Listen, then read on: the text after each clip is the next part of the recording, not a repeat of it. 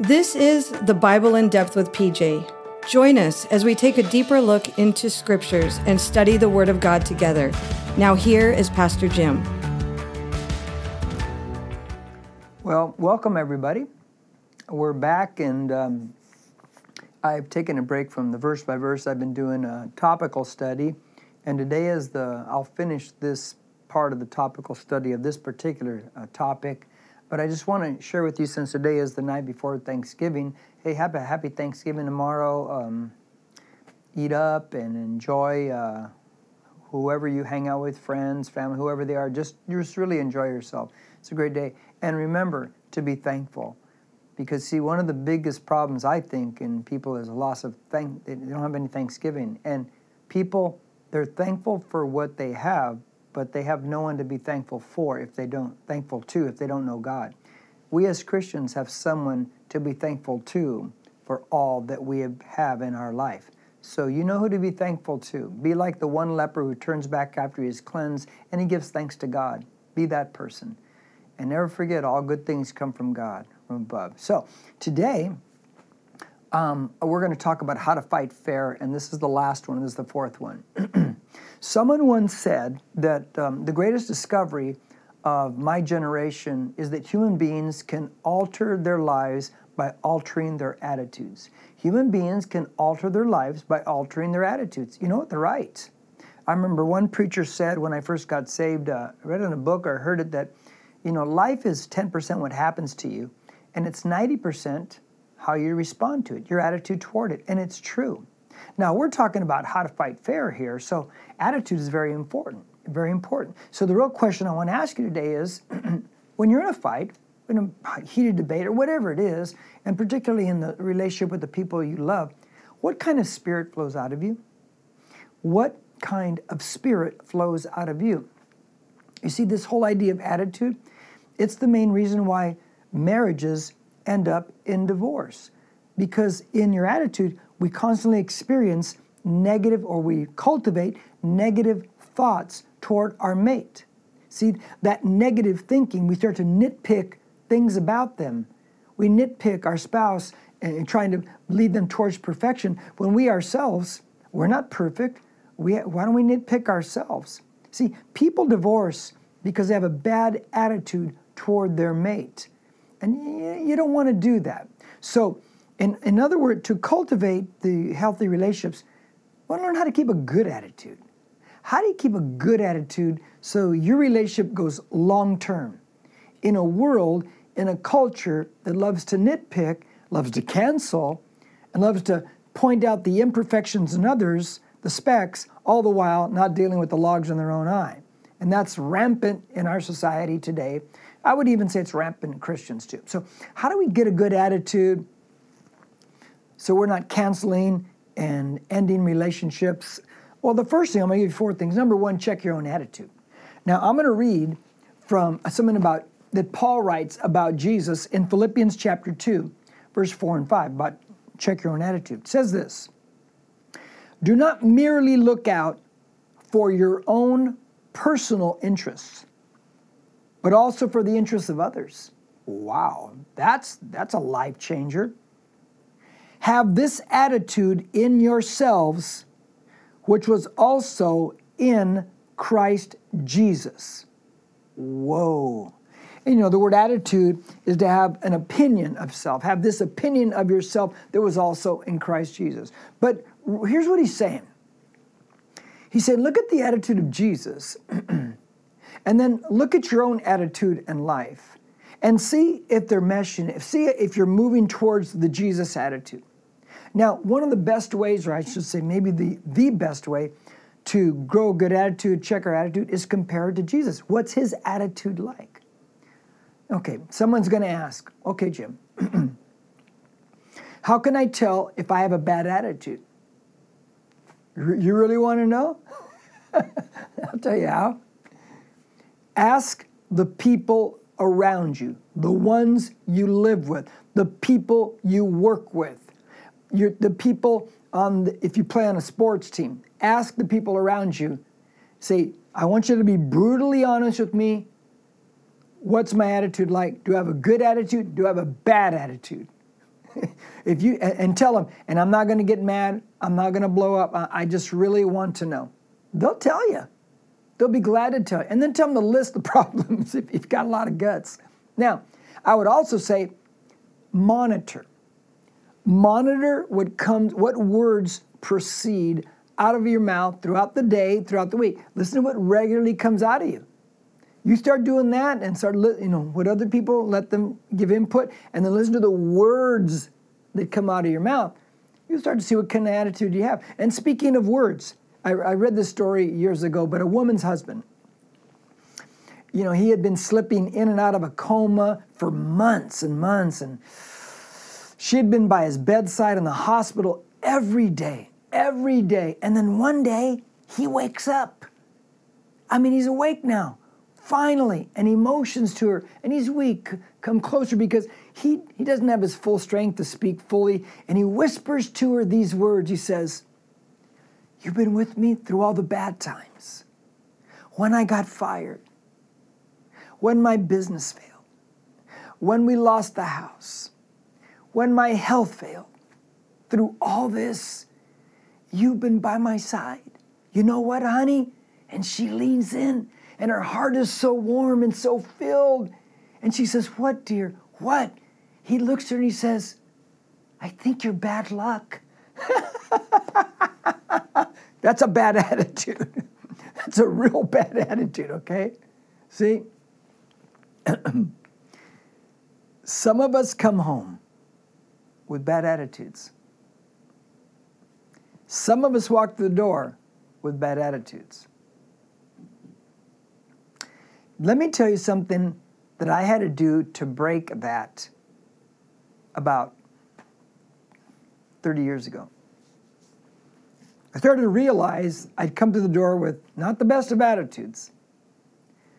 I decided I was going to sit in my car when I pulled into the driveway and just sit there and, and just let myself calm down and not have an attitude toward whatever happened to me that day at work, wherever. And it worked for me. I, I was started to come in the house different because I was checking my attitude out there in the driveway and, and, and letting go of stuff. Someone once said this home is the place I go to when I'm tired of being nice to people. And that's not right. That shouldn't be. That should not be what home is about. The place I go to when I'm tired of being nice to people. That's why fights start. That's how gridlock happens in our relationships. We're already in a bad mood. We walk around in a bad mood, cynical or critical or irritated or impatient. Got to check our attitude. Now, let's continue to look at this idea of, of, of, keeping a good attitude. We're in the middle of a strong debate or a fight verbally, whatever you want to call it. The second thing we need to do is do is take the off ramp. You got to take the off ramp. Now, let me show you something. It's found in 1 Corinthians chapter 10 and verse 13. Paul, the writer, um, he says this. He says, No temptation has, take, has overtaken you, but such as is common to man. So this is common, he says. And God is faithful, and he's always faithful, who will not allow you to be tempted beyond what you are able, but with the temptation will provide the way of escape also so that you and me will be able to endure it. Hmm, that's great. So God says, I'm going to give you an off ramp when you're tempted.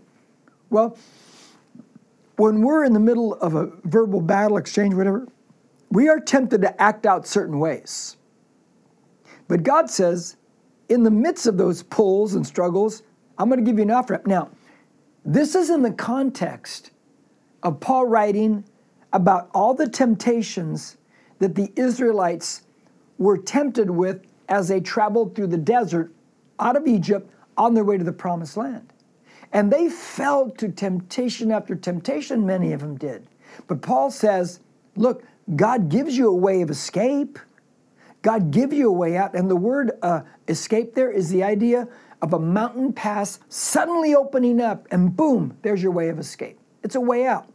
Now, the question is okay, that's cool, Jim, but how does that work when I'm in a fight with my spouse or somebody? Or with the person at work? Well, let me give you some application that might work for you. I think it will.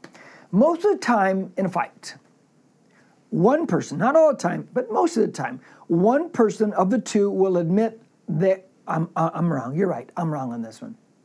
But you, who now who are right and they've admitted they're wrong, what do you do when they admit that they're wrong?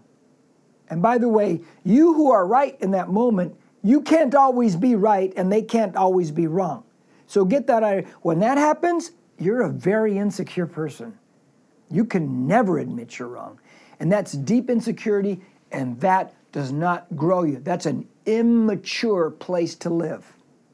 Mature people can admit when they are wrong. They don't have the insecurity in that. They go, okay, I was wrong. Now, what do you do when they admit they're wrong? you need to take the off ramp. What do you mean, Jim? Let it go now. Just let it go. See, the problem is some people, when the other person admits they're wrong, they don't take the off ramp. They don't take the way of escape. Man, they go in for the kill, and now they're really going to pound away on that person. I have them down. Now I'm gonna now I'm gonna beat down on them. That's a bad move.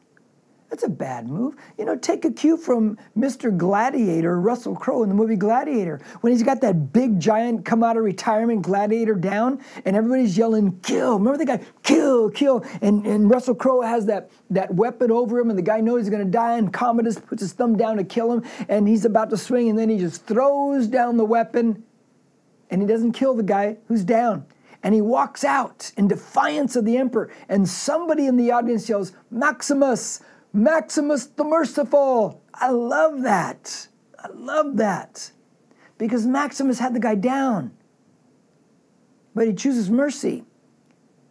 Mercy, not getting what you deserve. He probably deserved it. He tried to kill Maximus, but Maximus says, No, I'm not going to do that. Why don't we practice that in relationships? Let me tell you the truth. There's really something wrong with the heart of a person who, after they've won the verbal battle, the fight, they go in for the kill. They just go in for the kill. Have you ever thought that if you're like that, that you have to go in for the kill and you got to let them have it after they've admitted it? Have you ever thought that maybe you've never really fully come to the understanding and accepted God's forgiveness and grace and mercy to you? Oh, Jim, that's a bold statement. It's the question of what's filling your heart. If God lives in you, if you're born again, and you have the DNA of God in you, you've been regenerated by the Spirit of God. Forgiveness, grace, and mercy should be growing in your heart. And when something happens and you get tipped, my cup runneth over, that should flow out of you. Shouldn't it? See, it's really the question of what, what baggage from the past are you still carrying? It's the question of who from the past are you still trying to hurt? Because it's not the person in the present, they're just the latest person that you want to take it out on. I, you, you've heard me say this illustration many times. What face from the past are you putting on the person in the present and you're paying them back and you're hurting them because you really are trying to pay back the person from the past. No, no, no, don't do that. Forgive, let go, grow up, and take the off ramp. Have you ever thought of it that way? That this is not even the person you're angry at. They are, and you shouldn't live in anger. What good is that? You're to pass it on to your kids. You're to pass on the next generation. You need to be a cycle breaker. You forgive, you give mercy, you give grace because that's what should be filling your heart now as a born again believer, regenerated with the DNA of God. Now, the third thing is this when you're wrong, admit it. Just admit it. Because remember, as I said earlier, you're not always right. The best way, the best way to stop a fight is admit you're wrong. Now, I told you this, um, I don't know if it's months ago, but it's a biblical principle stated by the half brother of Jesus. But the idea is this the best way to stop a fight is just to do one thing admit one thing. Admit that the source of the fight that you're in, tell the other person, is that I want my way. We're fighting because I want my way. Well, Jim, how, how, can you come to that conclusion? Well, let's look at James in the New Testament. This is the half brother of Jesus, and, and uh, he writes this What is the source of quarrels and conflicts among you? He says, Do you know what the root cause of your fighting is? And he's going to tell you. He says, Is not the source your pleasures that wage war in your members? Isn't the source your desire, your own personal desires? You lust and do not have, so you commit murder. You are envious and cannot obtain, so you fight and quarrel. You do not have because you do not ask. But you ask and do not receive because you ask with wrong motives, so that you may spend it on your pleasures. Whoa. James, the half brother of Jesus, has just given you a mouthful of truth. He's telling you and I the reason why the fights never resolve. And by the way, when fights don't resolve and you just pretend it away, and then the next fight happens, you pretend it away, and the next fight, you start building up all this irritation towards each other until finally these little things become mountains and they explode one day. But here's what James is telling you the source of our quarrels and conflicts is I'm selfish. I want what I want. Let me give you a little secret. when you came to Christ, you died that day. You took up your cross and you die daily to yourself. You surrendered all your rights to Jesus Christ. That's what you did. That's what you did. So, selfishness, instead of increasing in our life, should be decreasing. And thus, we should be taking on the attitude of Jesus, who, although he existed in the form of God, did not regard equality with God to be grasped. In other words, he knew he was God, but he didn't walk around like he was that, like he's the all authority over everybody's life. He didn't walk around like that we take on his attitude. And one of the things we've got to look at in our personal lives as fallen humans, regenerating the Spirit of God, how selfish are we? These authors, um, I used to read their books years ago, uh, Les and Leslie Parrott. they say, and, and I'm going to finish up here pretty quick. They say marriages thrive and grow in love because of these four elements. Here's four things they say, and they're very profound and they're very simple. Here's how a marriage thrives and grows. And if you're dating, you need to look for these things in the other person because if they don't have this, you're in for a world of hurt down the road. Now, the first thing they said is they work at open communication, even if they're tired and angry. Even in that, in other words, they don't go with their emotions, they go with what's right. That's a big deal in a grown up.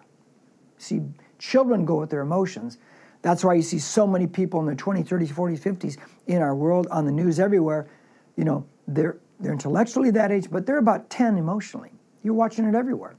People, are, they're not growing up emotionally. The second thing they said is they reaffirm their commitment through words and actions. In other words, they keep doing the right things, saying the right things. They reaffirm how they feel toward that person, what they think. They say all the good stuff. They do the right things. The third thing is they put themselves in their mate's place to understand the struggles their mate faces. Ah, that's called empathy. You walk in the other person's moccasins. That's right. Didn't Jesus do that? Didn't he come and take on a human body? That must have felt awkward. And yet it says he was tempted in all ways as you and I, yet without sin. He knew exactly what it felt like to be us because he walked in our shoes. He sought to understand. We need to do that in our relationships. And fourth, they freely admit their mistakes and actively ask for and grant forgiveness. We ask forgiveness, we grant forgiveness. Admit mistakes. But let me reaffirm insecure people cannot admit mistakes or when they're wrong. They're just too insecure. They're too insecure. Grow up. Start letting the Bible wash your mind clean.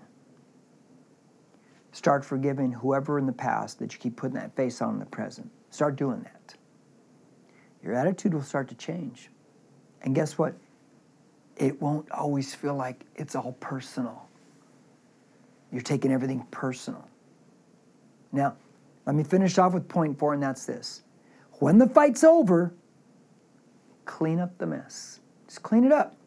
What do you mean, Jim? Well, after it's over, you want to put back into place listening, tenderness, forgiveness, kindness, love, joy, peace, etc. It's like this there's four relationship styles that you get to choose from, and you could choose from. The first one is retaliation, moving against the other person. The next one is domination, moving over the other person. The next one is isolation, moving away from the other person. And the fourth one is cooperation, moving with the other person. See, the goal of a fight after a fight is cooperation. We're moving with each other in the same direction. Things are resolved, forgiveness in place, good attitude is still there, everything. And you watch how that helps your relationships. Well, I'm done. I hope that helped you for today. You can share this. I would hope so. Share it with people who might need to hear something like this. Hey, but God bless you once again. Have a great Thanksgiving. We'll see you soon. Thank you for joining us. If you have any questions or need prayer, please send us an email to hello at nbcc.com. We'd love it if you would subscribe to this podcast and take a second to rate it. Until then, we'll see you next time.